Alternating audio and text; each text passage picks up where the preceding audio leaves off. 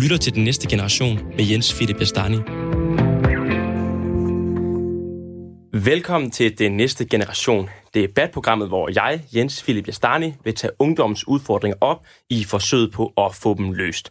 For jeg er en ung, indigneret idealist, og jeg har ikke i sinde at lade de voksne om at diktere og definere, hvad det vil sige at være ung og være til. For vi er som ungdom ikke selv skabt samfundet. Vi er blot født ind i det, endnu ikke magthaver over det, men må stadig leve i det. Det synes jeg dog ikke skal betyde, at vi må leve med det. For selvom at samfundet ikke er skabt af os, så er det os, der skal omskabe det i vores eget billede. Det er i hvert fald min ambition, også med debatprogrammet Den Næste Generation.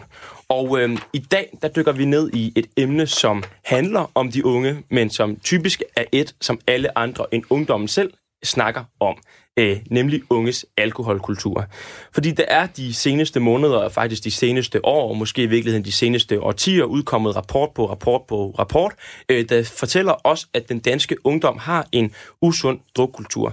Vi er dem, der drikker mest i Europa af ungdomme, og vi drikker faktisk også så meget, at det på mange måder er sundhedsskadeligt for os. Men indtil videre, og typisk, så er det altid de voksne, der udlægger det som et problem.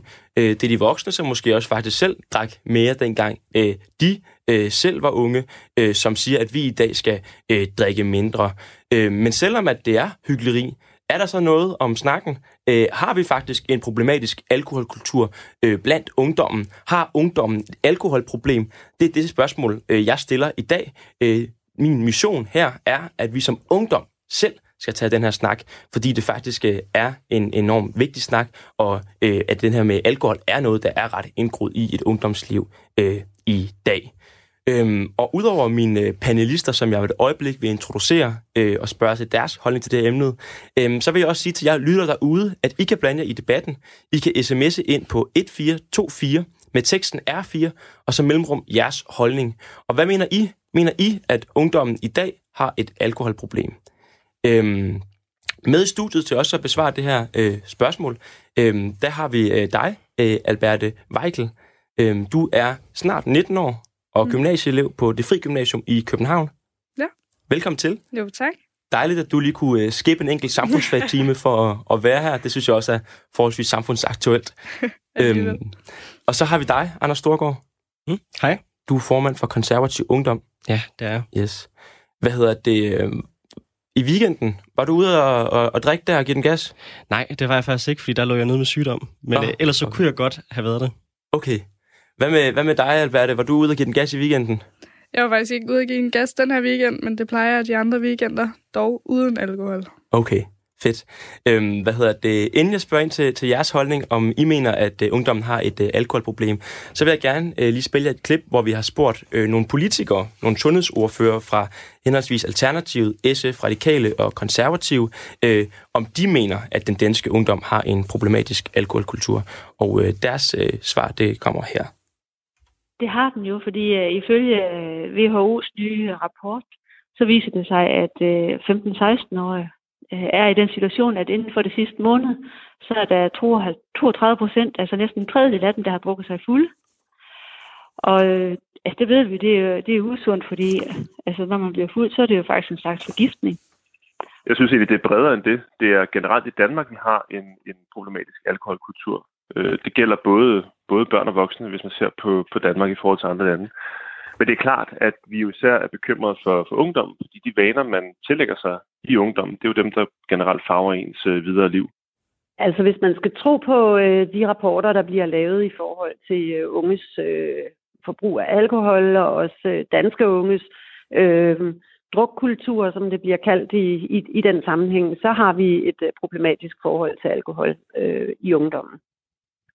De danske unge, de drikker sig fulde oftere, end det er tilrådeligt, og derfor er vi jo på den måde bekymret for den kultur, det er, og for de unges sundhed. Og jeg får jo også ofte henvendelser fra bekymrede forældre, som synes, at der er en kultur, som de ikke bryder dem om. Altså, der er faktisk mødre, som er bange for at sende deres børn i gymnasiet, fordi at de har erfaring for, at det er der, at det går galt, om man så må sige. mødre, der er bange for at sende deres børn i gymnasiet, og i den grad et alkoholproblem. Det siger både Susanne Zimmer fra Alternativet, Kirsten Norman Andersen fra SF, Stinus Lindgren fra De Radikale og Per Larsen fra De Konservative. Hvad siger I, Anders Storgaard? Har den danske ungdom et alkoholproblem? Nej, det mener jeg ikke. Og jeg vil starte med at sige, at jeg synes altid, det er underholdende at høre mange af de her politikere udtale sig om det, når man selv ved, at deres generation jo drak væsentligt mere. Jeg tror, vi skal adskille den diskussion, fordi mange af dem fokuserer, og det er jo rigtigt nok, på, at det er usundt. Og ja, det er usundt at drikke. Alt alkohol, som du drikker, er usundt, lige så vel som der er rigtig mange andre ting, som du laver i dit liv, der er usundt. Men det er ikke i virkeligheden det, der for mig at se bør være diskussionen. Det bør være, om folk synes, at det her det er noget værd. Fordi jeg gør masser af ting, som jeg synes er usundt. Men det vil jeg gerne have lov til at gøre, også selvom det er usundt. Og det er ikke nødvendigvis det samme, som det er et politisk problem, som man skal blande sig i. Der er nogen, som... Der er en sundhedsdiskussion, så er der også en, der handler om det så, trods sundhedsaspektet af det, at det er værd at gøre det. Ja, selvfølgelig. Og din holdning er, i forhold til det ordentlige spørgsmål, om den danske ungdom har et alkoholproblem, at det har den ikke. Nej, det mener jeg ikke. Okay. Alberte, ja. Hvad siger du? Har den danske ungdom et alkoholproblem? Jeg tror, at den danske ungdom har et alkoholproblem på den måde, at jeg mener måske heller ikke, som Anders siger, at det skal handle om, hvorvidt det er sundt eller ej. Jeg tror i virkeligheden, det skal handle om, hvorvidt det er sundt for psyken, og hvad der ligesom ligger på hvad baggrunden er for det. Fordi jeg tror, at vi har et problem, når vi kan se, at de unge drikker så meget, som de gør, og jeg tror derfor, vi har et problem rent kulturelt, og en kultur, der ligesom gør, at unge har det svært, og har det rigtig svært, og derfor bruger alkoholen som en udvej. Mm. Så på den måde, ja, så har ungdom et alkoholproblem. Okay. Interessant faktisk, at til trods for, at I svarer henholdsvis nej og ja, Anders og Alberte, og dobbeltdag også, det er sgu egentlig ret hyggeligt. Så siger I noget om det der med, at man skal adskille sundhed fra om det, altså, at det ikke er sundt, er ikke nødvendigvis ensbetydende med, at det er uhensigtsmæssigt. Det kan også godt være fysisk sundt, eller fysisk usundt, men måske også være det på andre måder. Lad os komme tilbage til det. Men inden vi når så langt, så kunne jeg godt tænke os, at vi også lige prøver at tegne et billede af, hvad drukkulturen blandt os som ungdom, hvordan den egentlig ser ud. Fordi jeg tror, der er mange af vores lyttere, som ikke helt er lige så unge, som vi er, men gennemsnitsalder på 21, tror jeg. Hvor gammel er du, Anders? Jeg er faktisk lige blevet 26. Du er lige blevet 26. 22 måske gennemsnitsalder så i studiet her, ikke? Det er ligesom lidt andre, der hører taleradio, tror jeg. Så lad os lige prøve at give dem et indblik, fordi nogle gange, når man ser de her overskrifter, så tror jeg, at man har et indtryk af, at det bare sejler rundt derude og sådan noget. Mm. Altså, men hvornår er det, I ser alkohol er et element, der ligesom fylder i ungdomslivet? Hvornår er det folk, de drikker øl, eller hvad de nu drikker derude? Altså, nu går jeg selv på gymnasiet. Jeg går i 2G, og jeg ser alkohol til næsten alle sociale arrangementer. Jeg ser det til gymnasiefester, jeg ser det på Tinder-dates, jeg ser det på til fødselsdage, jeg ser det til privatfester, festivaler. Så snart, at man lige har en undskyldning for at sætte en øl på bordet, så synes jeg, der bliver gjort det. Ja. Og det er så uanset, altså, hvad for en arena man egentlig er, om det er gymnasiet, eller det er med nogle andre kammerater, eller et eller andet. Helt bestemt. Altså, jeg synes ikke, de voksne skal være bekymrede for bare at sende deres barn i gymnasiet. Jeg synes ikke, det er gymnasiet, der gør det. Jeg synes, det er en kultur, der ligger langt bag det også. Okay. Hvornår er det, du drikker bajer? Du går ikke i gymnasiet længere. Altså, hvornår er det, du støder på den her alkoholkultur, og i hvilke sammenhæng? Tinder dates også? Nej. Ikke Tinder-dates, fordi jeg har en kæreste. Men altså, hvis jeg var på en Tinder-date, så ville jeg sikkert også opleve det. Altså, jeg oplever det primært som noget, der foregår i weekenden.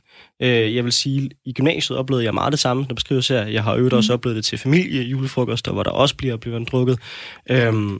Men det er primært et gymnasiefænomen, og et weekendsfænomen, hvis du spørger mig. Og det er i hvert fald også der, hvor jeg selv drikker. Det er, når jeg mødes med nogle kammerater. Det kan være folk, jeg er vildt politisk uenig med. Så tager vi ud på LA Tequila Bar. Så tager vi nogle shots, og vi tager nogle store fadøl. Og så danser jeg til den lyse morgen til I Want It That Way. Det er det, der for mig at se forbundet med den danske alkoholskultur. Ja, fedt. Det lyder meget relaterbart, meget af det hele. Altså, jeg kan huske, dengang jeg var single, der stod der i min Tinder-bio, swipe til højre, så giver jeg en øl.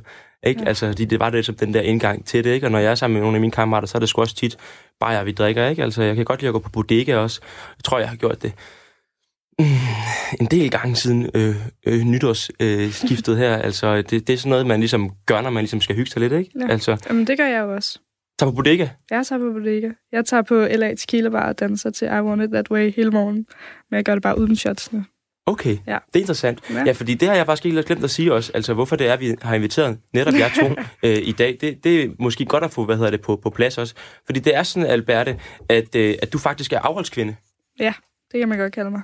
Ja, ja. Du har i hvert fald skrevet et indlæg i Information også, her for en halvanden uges tid siden, hvor du skriver, at det her med at slå sig løs med alkohol er et outdated koncept, fordi du mener, at det simpelthen er et tegn på en skidt kultur blandt unge, at man bliver nødt til at løsrive sig med alkohol. Ja. Og Anders, du har tit været ude og gå i bræchen for, at der ikke er noget problem, og at det er fint, og vi bare skal drikke løs.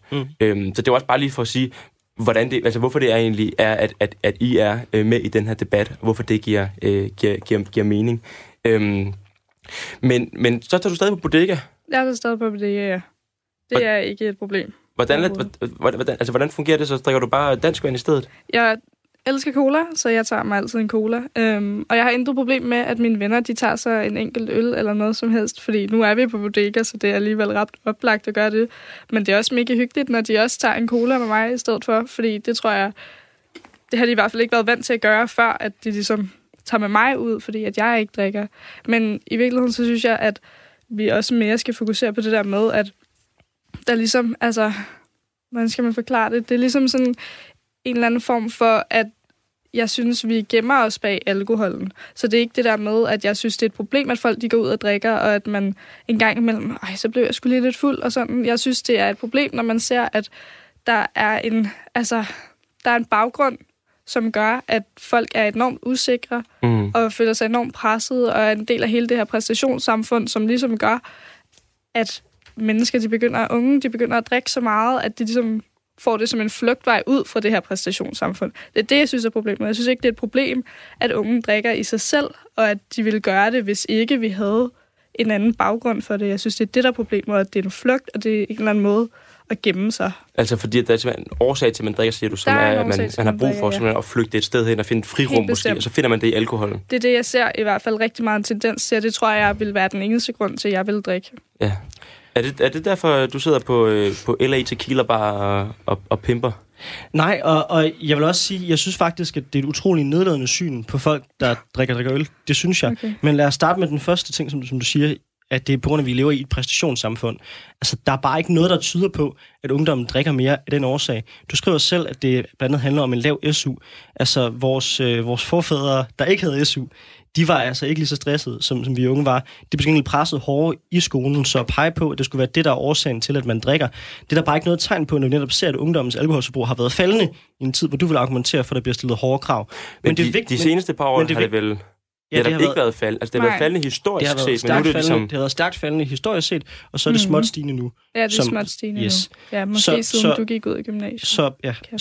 Så pege på, at det skulle være, fordi vi bliver voldsomt mere presset i dag, synes jeg bare ikke har særlig meget merit, fordi det er der bare ikke særlig meget, som tyder på. Men jeg vil gerne tage fat i noget andet, som du snakkede om.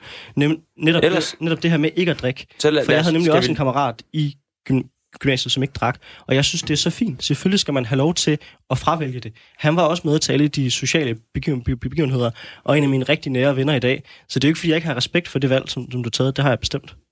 Ja, jeg tror heller ikke på, at du ikke har respekt for det overhovedet. Jeg tror i virkeligheden overhovedet ikke, jeg prøver at være nedladende over for folk, og jeg har overhovedet ikke et nedladende syn på folk, der drikker på nogen måde. Jeg tror i virkeligheden bare, at jeg kan se en tendens i ungdommen til, nu går jeg på gymnasiet, nu ser jeg, hvordan jeg oplever gymnasiet hver dag, og jeg kan mærke det pres, vi er under.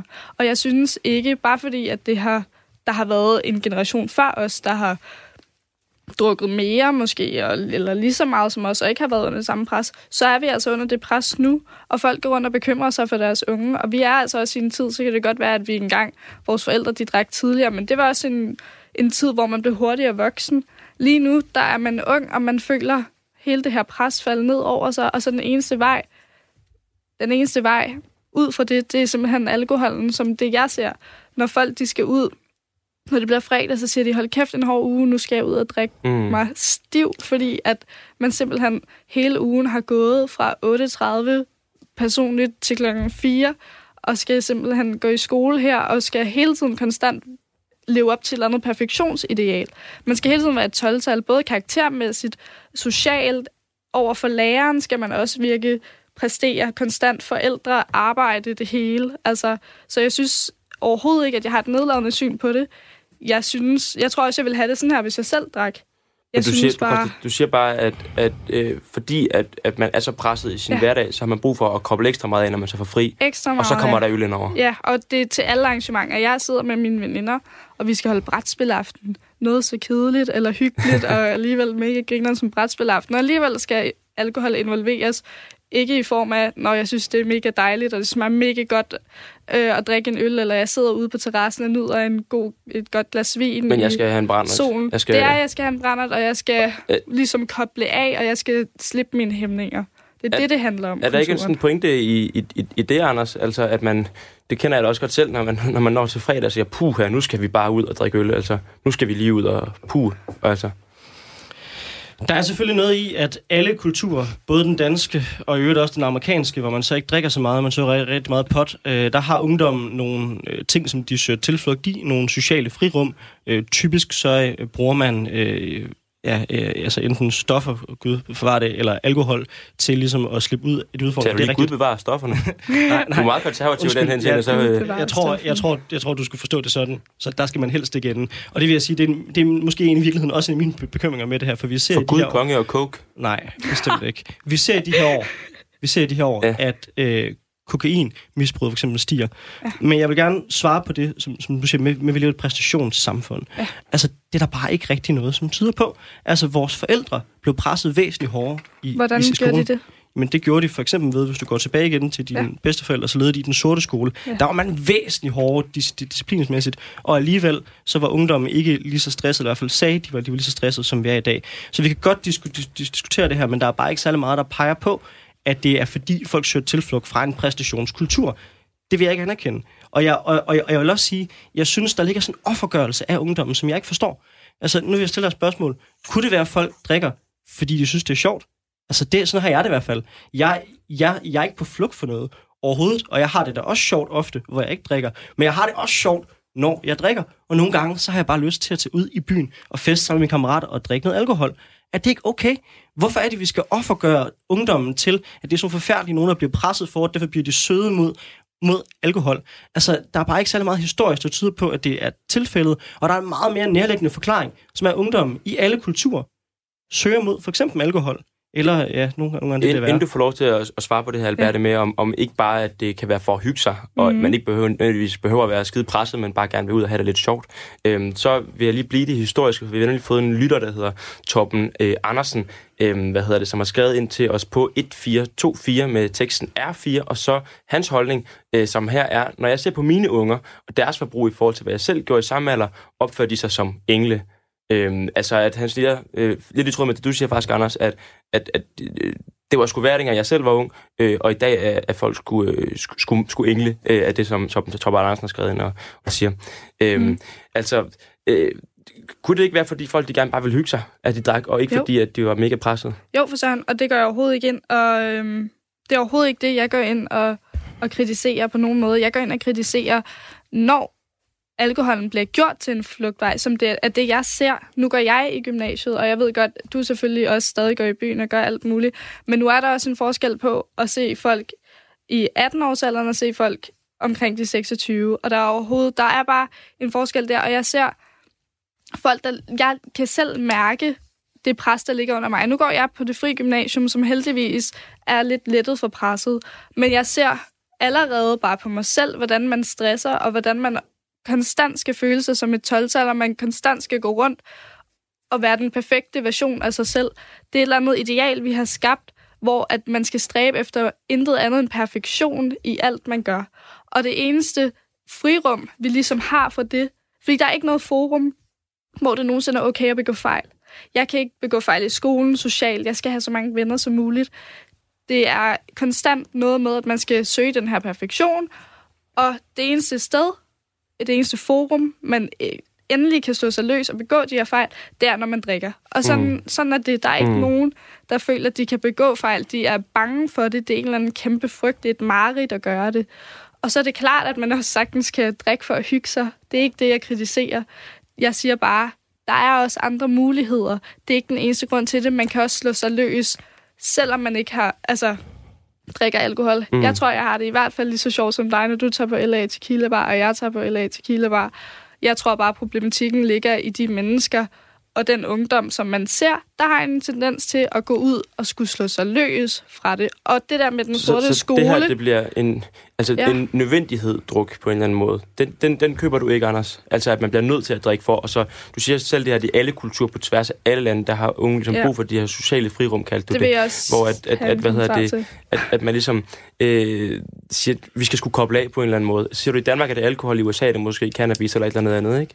Er det så ikke også ligesom, anerkender du ikke også, at der er noget, man skal koble af fra, eller hvad?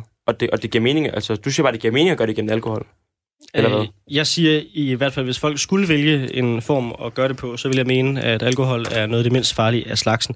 Men altså, jeg tror, det du beskriver, du skriver også i et indlæg, at du vil ikke skamme dig over ikke at drikke. Og der vil jeg også bare starte med at sige, det synes jeg bestemt heller ikke. Du var en skal. Du har taget mod og gået mod strømmen. Det synes jeg er rigtig, rigtig flot. Altså, jeg har selv oplevet at være borgerlig på et gymnasie, hvor alle folk var meget venstreorienterede. Det var heller ikke nemt. Og problemet, tror jeg lidt, i den her debat, også i forhold til det indlæg, det er, at du får et tilbud om, at det er en alkoholskultur, der presser. Men det er jo altid sådan, og det er det, at den majoritetskultur, der er, den prøver selvfølgelig at skubbe folk i den retning, at det er normalen. Og normalen gør, at folk bliver skubbet i en retning. Det er heller ikke særlig nemt at være Jehovas vidner i København. Det er heller ikke særlig nemt at være... Hvad vil jeg? Jastani til en fest fyldt med nye borgerlige folk. Altså, det er det ikke. Det er ikke det, jeg går ind og kritiserer. Jo, altså, når du føler, at du bliver presset, og du finder, at kulturen har svært ved ikke at forstå, hvorfor det er, man ikke drikker. Men kan der ikke være en udfordring i det her med, altså, at hvis der, altså, at det også skal være svært at lade være med at drikke, altså, fordi at det netop er den her majoritetskultur, og man kan sige, at så kan vi sige, om den så er nødvendigvis er skidtleje, det her med, at man har det her, du kalder det sådan weekendtur, hvor man går ud og drikker sig stiv, altså om det er et problem eller ej, så at det i hvert fald kan være svært at indgå i det sociale fællesskab, hvis ikke man gør det. Fordi at alting er bundet så meget op på alkohol. Altså alle de ting, vi laver, tit og ofte indeholder element af alkohol. Selvfølgelig. Er det ikke et problem? Nej, ikke nødvendigvis. Nej. Fordi det er da også svært for mig at connect i en gruppe med en masse drenge, der går op i rigtig meget fodbold. Mm. Altså sådan er det, uanset hvad det er, folk går op i, uanset hvad det er, der er fokus ved majoritetskulturen, så kan det nogle gange være svært at passe ind, hvis ikke man er en del af det. Synes jeg, at vi skal være gode til at tage hånd om folk, der ikke falder ind for normalen? Ja, det synes jeg. Men uanset hvad, så kommer vi bare ikke uden omkring, at der vil være en normal. Og jeg synes, det du lægger frem i dit indlæg, det er jo ikke, at der er en normal, hvor vi så accepterer hinanden. Det er bare, at den måde, du selv er på, som er ikke at drikke, så bliver normalen. Og så bliver der set anderledes på folk, der drikker. Og det er det, der er min største bekymring i alt det her. Det er, jeg synes, i den politiske debat, når jeg hører vores snak om det her, så er der ved at komme sådan en nypyratanisme, hvor jeg synes, det er forfærdeligt, folk drikker. Det synes jeg ikke, det er.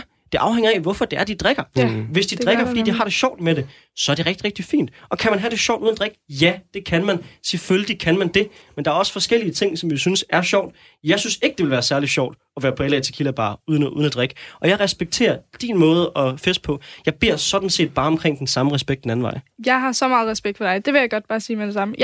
Der er ikke noget med, at jeg ikke har respekt for folk, der drikker, eller drikker på LA Tequila Bar. Intet der. Jeg tror i virkeligheden, at det der med, at du også mener, at det er, hvorfor folk drikker. Men problemet er jo bare, at man kan se, hvorfor folk drikker. Det er på grund af det her med, at det er en eller anden flugtvej konstant. Og så ud over det, så du kommer med for eksempel USA, og at alle lande har et eller andet rusmiddel. Jamen, hvorfor skal det være sådan? Hvorfor skal det være, at et rusmiddel skal være en flugtvej, i stedet for, at man simpelthen kan være i sig selv og acceptere, at man begår fejl, og at det skal være en kultur, hvor det er accepteret at begå fejl, og hvor man ikke dømmer hinanden ud for det. Altså... Det er et godt spørgsmål. Altså, hvorfor er det, at vi har behov for at finde frirum? Altså, du siger selv, at det også er frirum. Hvorfor er det, at vi har behov for at skulle have det lidt ekstra sjovt? Altså, fordi, hvorfor er det ikke nok bare at sidde sammen med sine kammerater og spille brætspil, og, eller sidde og snakke hen over en cola? Altså, hvorfor skal det være en øl, man køber ned på bodegaen? Det er også et spørgsmål. Jeg tror, jeg står lidt et sted imellem jer to, fordi jeg tror selv, jeg er en del af den her drukkultur på samme måde, som du er det, Anders. Men jeg kan også godt se, hvorfor at den er kritisabel på mange måder, ligesom du siger, Alberte. Altså, jeg sidder på bodega og drikker bajer, men jeg undrer mig også over, hvorfor jeg ikke bare drikker dansk vand eller cola. Altså, hvorfor er det, det skal være øl? Hvorfor er det, man skal bruge rusmidler til at opnå det der ekstra, og det der hygge, og alt det andet der, Anders? Fordi rusmidler jo af åbenlyse årsager har en effekt på din krop. Altså, det er jo med til at forstærke nogle oplevelser, du har. Det er med til at sløve nogle dele af din hjerne. Det påvirker din krop. Altså hvorfor er det, at man skal drikke energidrik, hvis man er i et specifikt sted, hvor folk drikker energidrik? Men altså, prøv at høre. Vi mennesker, tror jeg, søger generelt mod ting, hvor der lige skal ske et eller andet, der skal påvirke vores krop mere end normalen. Det er derfor, jeg siger, at det her er jo ikke noget, der er isoleret til Danmark. Det er isoleret til samtlige kulturer, at ungdommen søger mod det her. Og nu er det ikke, fordi vi diskuterer det mere, fordi vi har i forvejen diskuteret det meget, men præstationskulturen, vi er simpelthen bare ikke enige om, at det er det, der er årsagen til, folk drikker. Og det er I ikke det eneste, der er uenige om. Det kan være en lang debat. Vi har fået 2 lytter-sms'er, henholdsvis fra Inge Kristoffersen fra Aarhus, og så en, der ikke har skrevet, hvem vedkommende er. Inge, hun skriver, i gamle dage var man ikke mere presset. Der gik man i forældrenes fodspor og skulle ikke kæmpe med karakterer. I dag skal man kæmpe med karakterer for at komme ind på drømmeuddannelsen. Hvor den anden skriver, da jeg gik på gymnasium i 90'erne, var der ikke noget som hed 12-talspiger, og det pres, som hun snakker om, men der blev stadig drukket igennem, og tro, vi drak mere, end folk gør i dag. Så man kan sige, den diskussion om det her med, om hvor presset stammer fra, om der er et pres overhovedet, det er i hvert fald ikke kun i studiet her, man er uenig om det, det er man også andre steder. Men noget af det, som man i hvert fald kan konstatere, det er, at der er en alkoholkultur blandt ungdom. Det er vi enige om. Ikke? Ja. Jo, selvfølgelig. Ja, og vi kan også i hvert fald konstatere, som vi gjorde tidligere, at der er nogle voksne, der vil have, at vi skal ændre den kultur. Jeg synes også, at vi skal have en snak om vi skal ændre den her. Det er det, vi lige har haft nu her også. Men måske også snakke om, altså, hvordan, hvad kan man skrue på? Hvad vil politikerne, hvad vil de voksne skrue på? Og hvad mener vi måske, man bør skrue på, hvis, Anders, man overhovedet mener, der bør skrues på noget? Så det er det, vi skal snakke om her i den næste halvdel af programmet. Det er, hvad for nogle ændringer forestiller de voksne sig? Hvad for nogle forestillinger kunne vi som ungdom forestille os i forhold til vores alkoholkultur? Du lytter til Den Næste Generation med Jens Philip Jastani.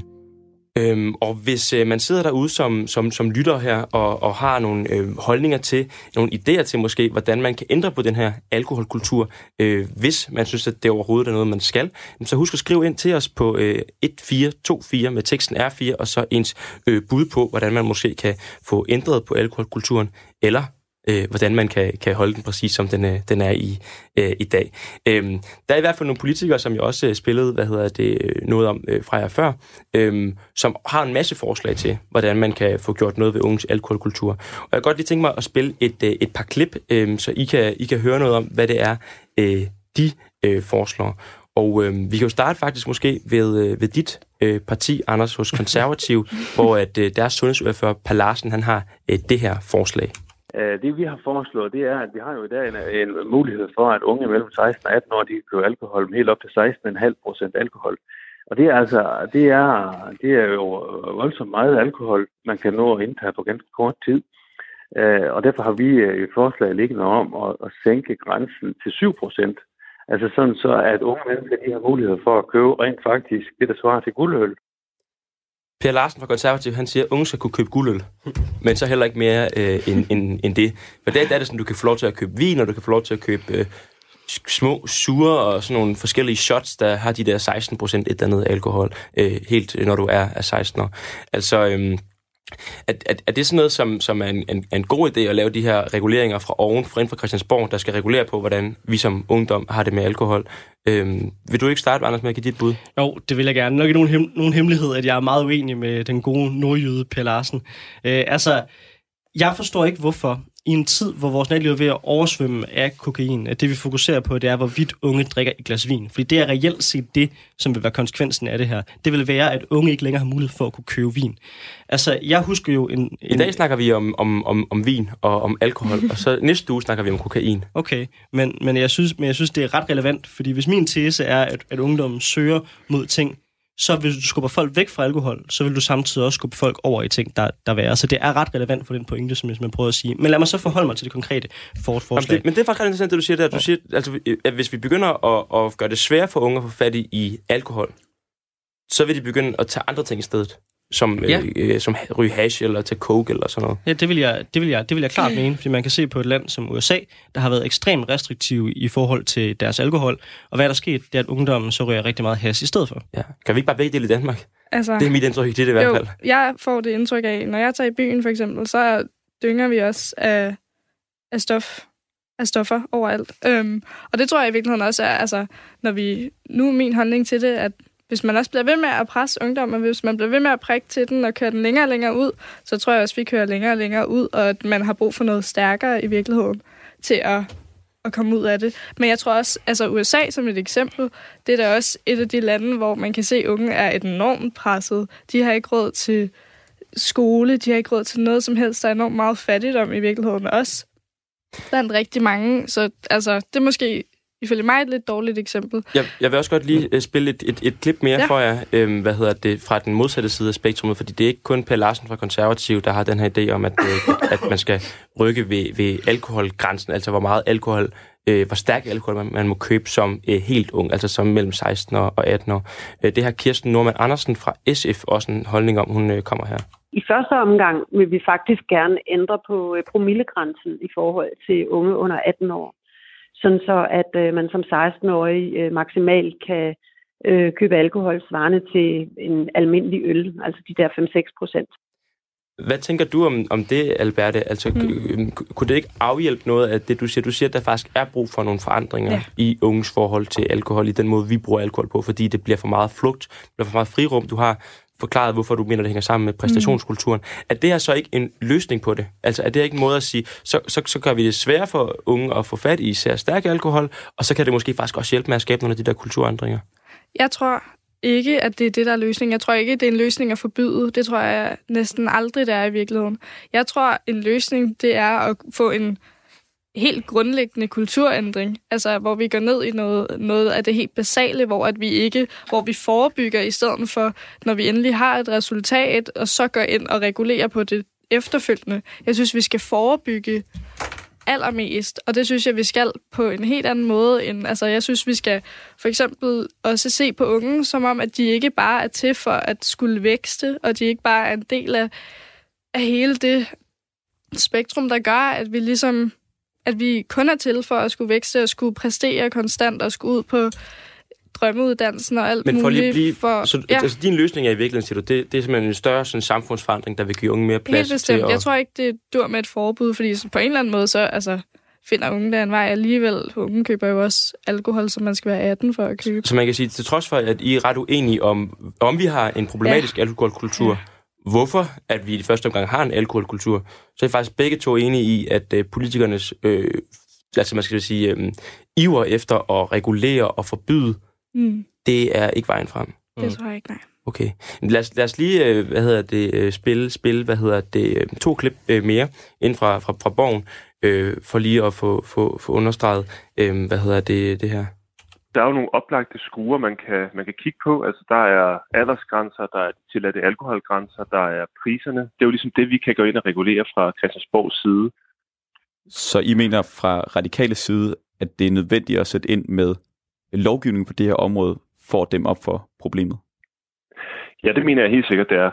Altså, det er et sundhedsmæssigt problem, som vi er nødt til at tage meget alvorligt, og vi er nødt til at gøre det inden for Christiansborg. Det er simpelthen vores ansvar, at vi får en bedre alkoholkultur.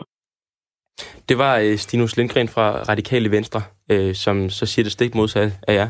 Der er brug for regulering på Christiansborg, fordi det simpelthen er så akut et sundhedsproblem. Den køber I ikke? Nej, altså, og jeg bliver også nødt til at sige, altså, jeg synes simpelthen for mig at se, så er det rendyrket hykleri, fordi mange af de her folk oplever man jo også til valgfester i partierne og så videre, og drikke sig rigtig fulde. Altså, det er rigtig nemt, synes jeg, at stå som en ældre politiker og så pege ned og sige, hvor er det forfærdeligt, de der unge mennesker, der drikker alt for meget. Godt nok drikker deres generation mere, men det er forfærdeligt, at vi gør det nu. Altså, come on. Altså, det største problem, vi har i det her land, mener jeg i hvert fald ikke, er, at unge drikker sig fulde til gymnasiefesterne. Og jeg synes, det er skyde fuldstændig forkert. Og hvis det er en jagt på, at vi alle sammen skal være sunde, som vi allerede har debatteret, så når vi aldrig i mål. Så debatten er fuldstændig fejlplaceret. Altså, det synes jeg, det er. Lad os i stedet for at tale omkring, hvordan skaber vi et mere trygt natliv? Hvordan sørger vi for at være bedre til at passe på hinanden, så folk ikke ligger og falder i søvn ude på gaden og dør? Altså, der er mange steder, vi kan sætte ind, der er meget vigtigere. Vi kan sørge for at skabe et mere trygt natliv. Det synes jeg vil være væsentligt bedre end fra politisk hold bare hele tiden at prøve at jage unge, der drikker alkohol. Det synes jeg er en forkert retning at gå i. Og du har allerede indblik på konsekvenserne af et forbud, at folk de ender med at tage andre rusmidler i stedet, som måske er værre og stærkere og sådan noget. Hvis jeg må komme et eksempel. Ja, må du gøre. Jeg er selv født i Australien. Jeg besøgte Australien for nogle år siden, der talte jeg med unge mennesker der. De har ekstremt restriktive regler. For eksempel, at hvis du til en privatfest udskænker alkohol, så gælder det ligesom, hvis du er en bar, der gør det til folk, der under 18. Men hvad gør det? Det gør, at unge mennesker, de søger ud i Outbacken, drikker de så pissestivt der, og så ender folk med at dø ude i Outbacken, fordi de er i nogle rammer, der overhovedet ikke er beskyttet. Altså, jeg synes egentlig noget af det gode ved den danske drukkultur, det er, at vi egentlig er ret gode, synes jeg, til at opdrage folk til at starte med i familierne, hvor man til en familiejulefrokost lige får lov til at få en øl, eller et glas vin, eller et eller andet, og sørge for at afprøve sig selv i nogle trygge rammer. De folk, jeg har oplevet, der kommer allermest galt af sted, det er de folk, der aldrig nogensinde har drukket, før de bliver 18, og så får de mulighed for at købe en flaske vodka, og så går det galt. Mm. Der er også en lytter, der har skrevet ind her. Jeg tror, at de eneste, som kan ændre en kultur for de unge, er deres forældre. De fleste er vokset op af forældre og familier, som nyder /drikker ved sammenkomster. Det er det normale. Der er noget med forældrene også her. Ja, det tror jeg også, der er. Jeg læste også engang en artikel, hvor der også var en gymnasielærer, der gik ind og kritiserede, fordi der blev kritiseret så meget af unges alkoholforbrug. Og så var der en gymnasielærer, der sagde, prøv at høre, vi kan ikke gå ind og forbyde det på gymnasiet. Vi kan ikke gøre særlig meget. Vi kan ikke gøre det alene. Forældrene skal også være med. Og det er jeg også så enig med.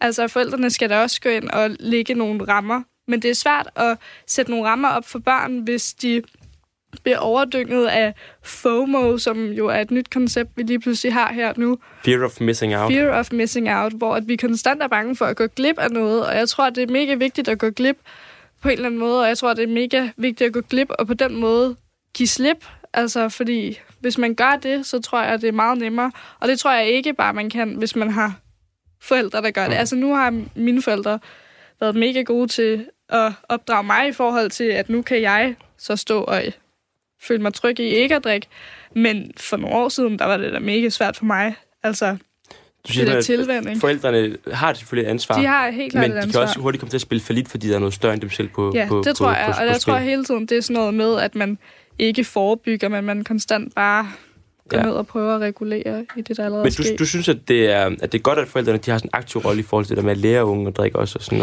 og opdrage dem til det på en tryg måde, som du selv sagde, ikke? Ja. Og så vil jeg også sige, noget af det bedste, min mor har gjort, det er ikke at være belærende over for mig, men i stedet for at sige, uanset hvor fuld du er, uanset hvor fuld en dine kammerater er, så skal du bare vide, jeg er der, jeg kommer og henter jer, jeg sørger for at passe på jer, og jeg sørger for at hjælpe jer sikkert hjem. Og så sagde hun, uanset hvor fuld du er, så har du et ansvar for at passe på dine kammerater. Mm. Det synes jeg er en rigtig god måde at opdrage sine børn til, når man er ude i natlivet og passe på hinanden. Og det synes jeg er meget vigtigere end en snak om, hvor forfærdeligt det er, fordi jeg har også oplevet nogen. Så promillegrænsen, som de sætter ind på borgen, det er sgu ikke der, man skal sætte ind. Det handler om, at forældre skal være bedre til at være der for deres børn og gøre dem ind i det her. Det handler om, hvordan vi er der for hinanden. Ja. Hvordan var din mor der for dig, Alberte? Hun sagde faktisk næsten præcis det samme, men det sagde hun netop, fordi man tror, at det, altså fordi det er en selvfølge at starte med at drikke. Og jeg forstår ikke, hvordan det er blevet en selvfølge, hvorfor det er.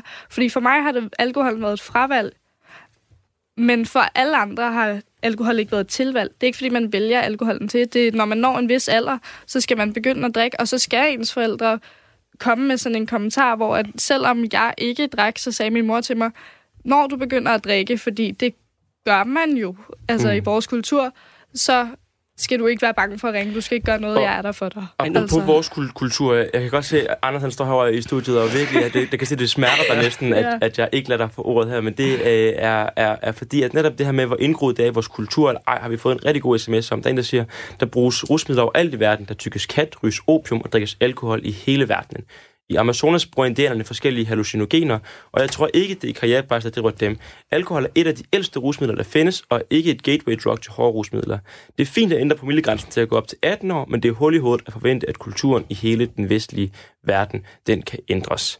Lad os snakke om det her. Kan vi ændre kulturen? Kan vi som ungdom, altså som nogen, der aktivt bruger alkohol som et rusmiddel, som bruger det meget, og som også er dem, der bruger det allermest i Europa, kan vi ændre kulturen som ungdom? Det synes jeg lige, vi skal bruge noget af det sidste tid på at snakke om. Du lytter til Den Næste Generation med Jens Philip Jastani. Altså, for skal vi ikke gøre noget som ungdom måske for måske ændre på kulturen, eller for at blive mere bevidst om, reflektere lidt mere over den. Du slutter af her, altså Alberte, med at sige det her med, at man tager det næsten bare for givet, at det er bare per automatik, man drikker. Kan vi ikke godt blive lidt mere bevidste om det, Anders? Kan vi ikke starte med at diskutere det? Kan vi ikke begynde at overveje det? Kan vi måske ikke også faktisk gøre noget ved det, så det ikke behøver at fylde helt lige så meget, som det gør i dag? Jeg er rigtig glad for den kommentar, der kom fra en lytterne, fordi den underbygger min påstand ret godt. Altså, jeg må også bare indrømme, altså, jeg anerkender simpelthen ikke den grundlæggende præmis, som bliver sat her, som er, det ikke er et tilvalg. Altså, da jeg valgte at drikke mig stiv til en fest for at drikke mig stiv, der gjorde det, fordi jeg godt kunne tænke mig at prøve det. Fordi jeg tænkte, det kunne være pisse sjovt. Og når jeg vælger til byen og drikke mig fuld, så gør jeg det, fordi jeg har lyst til at feste og drikke mig stiv. Altså, jeg anerkender ikke, altså den her kultur, der bliver snakket omkring, at vi unge i dag bliver totalt presset ud over rampen. Det har aldrig været nemmere at bestå matematik i gymnasiet. De krav, der er rimelig afgørende det her, de krav, der bliver stillet til unge, bliver lavere og lavere og lavere. Men I er meget uenige herovre, men det er en ret vigtig pointe, det her. Det forstår jeg godt, fordi at det begge to også vender tilbage til at hive fat i, om den så findes eller ej, portionskulturen. Det er ikke så meget det, som jeg tror er det essentielle lige nu, for mig at se. Altså, der synes jeg, fordi den uenighed har vi fået etableret. I er rygende uenige på det her punkt. Men jeg synes, at det spændende er, altså, uanset hvad der driver os til at drikke, kan vi så begynde at reflektere mere over, om det nu er så fornuftigt at blive ved med at gøre det? Altså, om det så er et tilvalg? Altså, kunne det ikke godt give mening, at vi begyndte at reflektere mere over det? Men jeg synes, folk reflekterer allerede, som det er. Altså, og for mig så kommer det her... Ser du unge reflektere over det? Ja. Gør du virkelig det? Ja, det gør jeg. Det gjorde vi dengang, jeg gik i gymnasiet. Nå. Det oplever jeg, at de unge... Og i øvrigt, nu kaster du tidligere alderskortet, men jeg omgås altså folk, der går i gymnasiet hver dag som formand for KU. Ved du hvad? Jeg oplever nogle ressourcestærke, kloge unge mennesker, der godt ved, hvilket valg de tager, men som har det sjovt, og som synes, at det er fedt. Og jeg har ikke lyst til at stå, nu hvor jeg så begynder at komme i den lidt ældre række og er blevet 26, og så stå og kigge på dem, og så sige, nu skal I høre, hvor forfærdeligt det er, at I ikke tilvælger aktivt kulturen, for det mener jeg faktisk, at de gør. Jeg mener, det er et aktivt tilvalg, og det er okay, for jeg havde det vildt sjovt til de gymnasiefester i gymnasiet, hvor jeg drak. Hvilken hykler ville jeg være, hvis jeg så kiggede på dem, og så sagde jeg, hvor er det forfærdeligt, det må vi hellere ændre, vi må hellere fjerne den kultur. Hvorfor skulle jeg gøre det, hvis jeg synes, kulturen var sjov? Ja, altså, det er skide godt for KU, at de har det sådan, og at du ser dem have det på den måde. Men det, jeg ser, er slet ikke det samme. Jeg oplever ikke de samme unge, der har det på den måde. Nu har vi snakket om præstationssamfundet, og jeg skal nok lade være med at komme ind på det igen. Jeg tror stadig, at det er et fravalg. Altså, for mig er det et fravalg. Altså, normalt ville det jo bare have været... For eksempel rygning er måske mere et tilvalg, når man vælger at ryge, hvor at alkohol, det bliver helt seriøst bare, at man vokser op med, at ens forældre forbereder sig på, når nu man begynder at drikke. Men det vil sige, altså, du reflekterer jo på... Altså, ja. Anders, du siger, at du ser faktisk unge, der reflekterer enormt meget over det, og tager stilling til det, og vælger det til. Og Alberte, du har faktisk rigtig meget reflekteret over det. Jeg har reflekteret rigtig meget over det. Men det synes du ikke er noget sådan generelt, at der er den her refleksion? Nej, det ser jeg nærmest overhovedet ikke. Altså, jeg synes bare, det bliver sådan en... Man gør bare, og man reflekterer nemlig ikke over det, og derfor tror jeg også, at der er blevet skabt enormt meget uenighed, efter jeg er kommet ud og har sagt det, jeg har sagt. Fordi... Hvad har responsen været? Hvad har folk... Altså, efter du ligesom stod frem som afholdskvinde?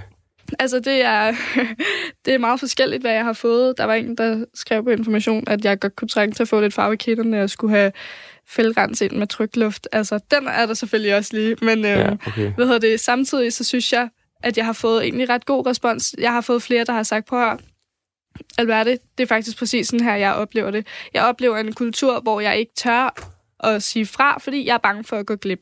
Og det er det, jeg har set gennem hele min lille ungdom, som jeg nu har haft, og min barndom og sådan noget. Det er det her med, at vi er så enormt bange for at gå glip. Der er måske også en pointe, som jeg godt lige vil skyde ind i debatten. Altså, jeg har nogle gange også tænkt, nu må jeg lige stoppe med at drikke så meget, for jeg drikker sgu for mange bajer. Så har jeg sagt, nu drikker jeg ikke den næste måned eller et eller andet. Altså, så har jeg koldt tyrker. Men det behøver vel heller ikke være så alt eller intet, som det godt kan komme til at virke lige nu. Altså, der er ikke også bare nogle... Altså, kunne det være noget hensigtsmæssigt, måske bare sådan, reducere forbruget en lille smule? Altså... Eller tænke lidt mere over det, altså... Altså, der vil jeg sige, det er overhovedet ikke, fordi nu er jeg gået radikalt ind i det her, og har sagt helt nej til alkohol. Det er overhovedet ikke det, jeg tænker, at det, vi skal opnå, at folk overhovedet ikke drikker. Jeg siger bare, at jeg synes, vi skal ændre kulturen bag det. Jeg synes, vi skal ændre, fordi vi har fået en ny baggrund for, hvorfor vi drikker. Og det ved jeg godt, at Anders er uenig med mig i. Men nu er jeg ude, og nu ser jeg, hvordan det fungerer, og jeg er selv i det, og jeg har selv været offer for det. Mm. Offer. Det er ikke, fordi jeg vil påtage mig en offerrolle, vil jeg bare godt lige disclaime. Ja. Jeg siger bare, at jeg vil godt være fortaler for den kultur, der ligesom er blevet lagt for os.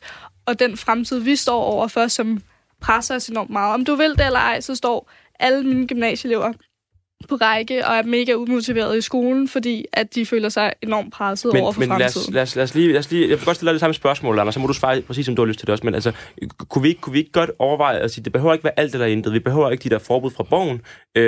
Men i vores kultur, som indeholder druk, kunne vi godt overveje at måske moderere det en smule for vores allesammens skyld. Også for at give plads til folk, der måske ikke har så meget lyst til at drikke, men som i dag måske bliver lidt nødt til det, fordi alle de andre er på LA Tequila bare mega stive. Men hvad betyder det? Altså, fordi hvis det betyder, at vi skal til at begynde at se mere nedladende, det er det jo typisk sådan, at man en kultur prøver... Jo, det er det. Hvis du prøver at presse folk til at holde op med at drikke, og prøver at lave en kulturel ændring, okay?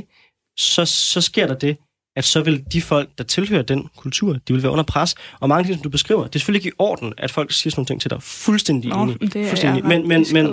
Men det er sådan, at når man ikke er en del af en majoritetskultur, så oplever man, at det kan være svært nogle gange at være udenfor. Og sådan er det. Vi vil alle sammen typisk gerne passe ind. Sådan er det med majoritetskulturen. Skal vi drikke mindre? Det ved jeg ikke, altså... Altså, jeg har ikke særlig mange laster i mit liv. Det har jeg virkelig ikke. Jeg lever generelt et rigtig velfungerende liv. Jeg vil ikke være foruden de byture, som jeg har som mine kammerater i weekenden. Så hvis det betyder, at jeg skal til at begynde at sige, uha, det går ikke, jeg skal ikke drikke, selvom jeg har det sjovt med det, fordi vi som samfund begynder at se anderledes på det. Men så nej, det ønsker jeg ikke, fordi jeg har det rigtig godt, som det er. Jeg var faktisk bare tilbøjelig til at give dig ret, Anders, for 2-3 uger siden, da vi talte om her, med mig og også min lille bitte redaktion, om, at måske skulle vi lave noget, der handler om unge alkohol. Det gider jeg ikke, fordi der er ikke noget problem overhovedet. Og sådan. Og så sad jeg og læste lidt op på det her med ungdom og alkohol, og fandt sådan en undersøgelse, som viste noget om druk blandt unge, hvor der var sådan en WHO alkohols forbrugstest. Den prøver jeg da også lige at tage. Det var den, jeg havde stillet spørgsmål til alle de andre unge med. Jeg tænkte, jeg har ikke noget problem med alkohol. Jeg har det sgu fint, og alt er vel, og jeg passer mit arbejde og min studie og det ene og det andet. Så tog jeg den der test, og så sagde, hvis du får over 8 i score, så skal du finde en måde at reducere dit forbrug på. Det er WHO, Verdens Sundhedsorganisations forbrug af alkohol. Jeg føler mig som en meget gennemsnitlig dansk ung mand. Jeg fik 18 i den her score. Altså, det var sådan noget, hvor de var sådan, du er behandlingskrævende-agtigt, næsten, ej, ikke helt, altså, pas på, at jeg ikke står og siger alkoholiker, det er jeg ikke. Men det synes jeg, der er bare fucked up på en eller anden måde, at man kan stå som ung og tænke, det her, det er fint, der er ikke noget galt, vi drikker bare nogle øl, og vi hygger os og har det sjovt med vores kammerater, men hvis man spørger Verdens Sundhedsorganisation om det her, og jeg fik nogle af mine kammerater til at tage den, så er der mange af os, der scorer virkelig fucking højt. Ja, og... Er det ikke fucked up? Jamen, det ved jeg ikke, men jeg synes, det er. Fordi selv samme organisation synes jeg også, det er forfærdeligt, at folk ryger. Det er forfærdeligt, at vi ikke dykker mere motion. Og listen, den fortsætter. Jeg ved godt, at jeg også, i den ungdom, jeg er en del af, drikker mere, end hvad der er sundhedsmæssigt forsvarligt. Det er usundt. Det er jeg godt klar over. Aktivt er jeg klar over det. Men nogle gange vil jeg også gerne have lov til at gøre ting, der ikke er sundt. Så jeg er sikker på, at jeg også vil score for højt på den der score. Og hvad så? Jamen, der overlever altså, jeg da nok. Ja. Det håber jeg da også, jeg gør. Jeg synes, det jeg er sund og rask og sådan noget, og du ved, jeg cykler altid til og fra det ene og det andet, og jeg får da lidt motion og sådan noget, men jeg synes der bare alligevel, det bliver lidt skræmmende at tænke, at som helt almindelig ung mand i Danmark, så ligger man så virkelig højt på sneen. Men hvorfor er det er så skræmmende, at der engang imellem er nogle parametre, bare nogle få, hvor man bunger ud i noget, der er en usund livsstil? Så længe det er et aktivt valg, så længe det er noget, du gør, fordi det giver dig hvad kan man sige, livsglæde, så er det fint. Og det der er masser af andre ting, der gør ud af alkoholen. Det er også det jeg havde en lektion, det er. Nu er jeg så kørt op som sådan en som nærmest bare synes, man kun kan have det sjovt, hvis man drikker. Ved du hvad? Det synes jeg ikke. Nej. Og det er det, der er så ubehageligt ved den her diskussion. Der det bliver mere og mere puritanisk. Der vi begynder, nu har vi brugt de sidste 15 år på at sige, hvor forfærdelig rygning er. Når vi er færdige med at jagte rygerne, så kaster vi os over de folk, der drikker alkohol. Og når vi er færdige med dem, så bliver det fedtholdig mad. Og når vi er færdige med dem, jamen Gud ved, hvor det her stopper. Det har ikke nogen naturlig stopklods, hvis ikke vi anerkender, at ja, nogle gange tager vi usunde valg.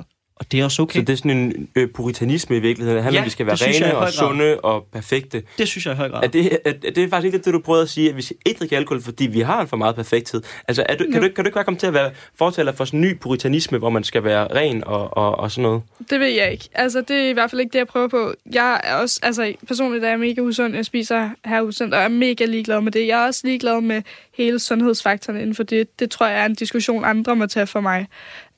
Jeg går ind og ser i forhold til det her med at skulle være perfekt, at det er faktisk et problem, man ser især blandt piger, der går ned. Altså, vi har aldrig haft det så stort tal, jeg har tjekket.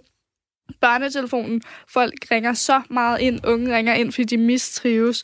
Der er et tegn på, at folk, de virkelig mistrives i vores samfund. Folk er nede med stress, depression i min alder allerede. Og det synes jeg bare ikke er okay. Og jeg synes bare, det er forfærdeligt, at det kan være en norm, som du siger. Ikke sådan rent sundhedsmæssigt, men det faktisk er normalt, at man går så meget over, hvad der egentlig er. Der er en, der jeg er simpelthen person... nødt til at svare på det her nu. Altså, fordi... må du gøre det kort. Okay, det vil jeg meget, meget gerne. Sociale medier har forandret ungdomskulturen rigtig meget. Er der nogle måder, hvorpå vi kommer til at dømme hinanden hårdere, selvom som er perfekte? Ja, det er der.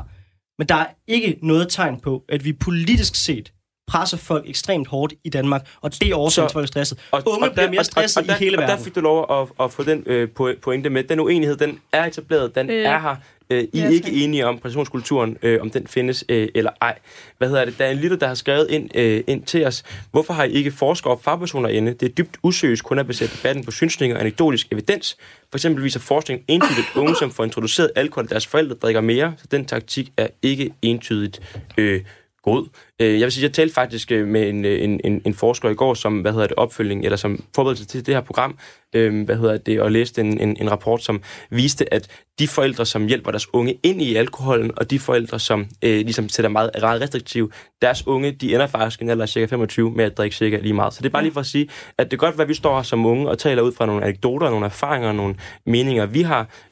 Vi har også læst rapporterne selv. Vi ved godt, hvad vi snakker om. Og så synes jeg faktisk også, at det er ret vigtigt, at vi får lov til at komme til ord i en debat, som handler om os, som handler om vores kultur, men som typisk bare bliver taget af de voksne. Tiden den er så småt ved at løbe fra os herinde, men det virker som om, at der er masser at debattere endnu. Så jeg kan godt tænke mig til sådan et afsluttende spørgsmål og sige, altså kan vi gøre et eller andet for at blive ved med at snakke om unges alkoholkultur? Snak om vores alkoholkultur som ungdom, altså så vi ikke bare giver hele spillerummet, hele arenaen til de voksne, fordi hvis ikke at vi står og snakker om det lige nu, hvis ikke vi bliver ved med at snakke om det, jamen, så kommer der bare de der hovsaløsninger inden for borgen, som vi tidligere blev enige om, ikke rykket en meter. Kan vi gøre noget for at fortsætte snakken blandt os som ungdom? Jamen det er jo derfor, jeg deltager så meget i den her debat, for jeg ved godt, at mit standpunkt er meget politisk ukorrekt, og jeg ved godt, at det er noget, der møder meget modstand blandt mange, fordi der er ved at danne et konsensus om, at det her det ikke er godt. Det jeg prøver at gøre, det er at tale for alle de mange unge, der i dag drikker, og prøve at forklare den ældre generation, at prøve at tænke tilbage på jeres egen gymnasietid. Var der ikke meget af det, der var ganske okay? Jeg synes, det er rigtig vigtigt, at ungdom har en stemme i den her debat, fordi der er nærmest kun eksperter, som alle synes, det er forfærdeligt, at unge drikker, og voksne, der synes, det er forfærdeligt, deres børn drikker, som deltager i den debat. Så jeg vil sige, selvom vi er voldsomt uenige, så tak for at få det her på dagsordenen. Tak for at prøve at sparke ind, hvad det er, du har i dine oplevelser. Jeg synes, det er så fedt, og det er vigtigt, at vi også italesætter, hvordan ungdommen er i det her. Og jeg har ikke tænkt mig at dømme ungdommen hårdere for noget, jeg selv gjorde. Tak, Anders Storgaard, formand for Konservativ Ungdom. Det blev dine sidste ord. Jeg synes kun, de var... Det er meget fedt. Alberte, vil du også lige have lov til at give dit besøg med, hvordan kan vi fortsætte den her diskussion? Hvordan kan vi blive ved med at have det her på dagsordenen? Hvordan er det noget, som vi som unge også skal gå ind og være en del af? Ja, jeg synes for eksempel også sådan noget her, som nu, det er et rigtig godt initiativ til at gøre. Og jeg synes noget politisk initiativ, det er også bare lyt til de unge. Altså lyt nu til, hvad det er, vi siger, og hvad vi har på hjerte, fordi der er nok noget om snakken, når vi går og har det, som vi har det. Altså, det er ikke for sjov. Altså, det tror jeg bare det. Så en opfordring fra Anders til at blive ved med at tale om det som unge. Bliv ved med selv at tage ordet og kræve og være med i den her snak. Og fra Alberte til de politikerne om, at de også skal blive ved med at lytte. De måske faktisk skal lytte mere end i dag. Ja. Alberte Weigel, fordi du var med os i dag og kunne få lov til lige at tage et smut væk fra samfundsfagsteamen. Ja, og tak til dig, Anders Storgaard, formand for Konservativ Ungdom, fordi du også var med. Det var alt, hvad vi havde for i dag her i forhold til unge og alkohol og vores alkoholkultur som ungdom. Vi kommer til at fortsætte den samme boldgade næste gang, tror jeg, hvor vi måske faktisk skal snakke om kokain og det stigende forbrug af det, der er blandt unge. I hvert fald så har du netop lyttet til Den Næste Generation, hvor vi har taget en af ungdommens udfordringer op, i hvert fald en af dem, som de voksne siger, at vi har det her med unge og alkohol. Og jeg vil også gerne sige tak til alle jer lyttere, der har skrevet ind til os. Vi har fået flere sms'er, end vi kunne nå at gennemgå, og det er så fedt, at I blander jer. Hvis I har lyst til også måske at være med til at finde ud af, hvad vi skal snakke om fremadrettet, så kan man også skrive ind til os på ung-radio4.dk. Vi er altid åbne for input til, hvad vi skal snakke om, hvad for nogle udfordringer vi skal tage op, hvor at kampen den skal fortsætte. Men ellers så er der ikke ret meget andet tilbage at sige, end at vi høres ved igen på næste tirsdag kl. 11, ligesom at I selvfølgelig kan gå ind og podcaste alle de andre afsnit. Tusind tak, fordi I lyttede med derude. Det her var Den Næste Generation, og jeg hedder Jens Philip Jastani.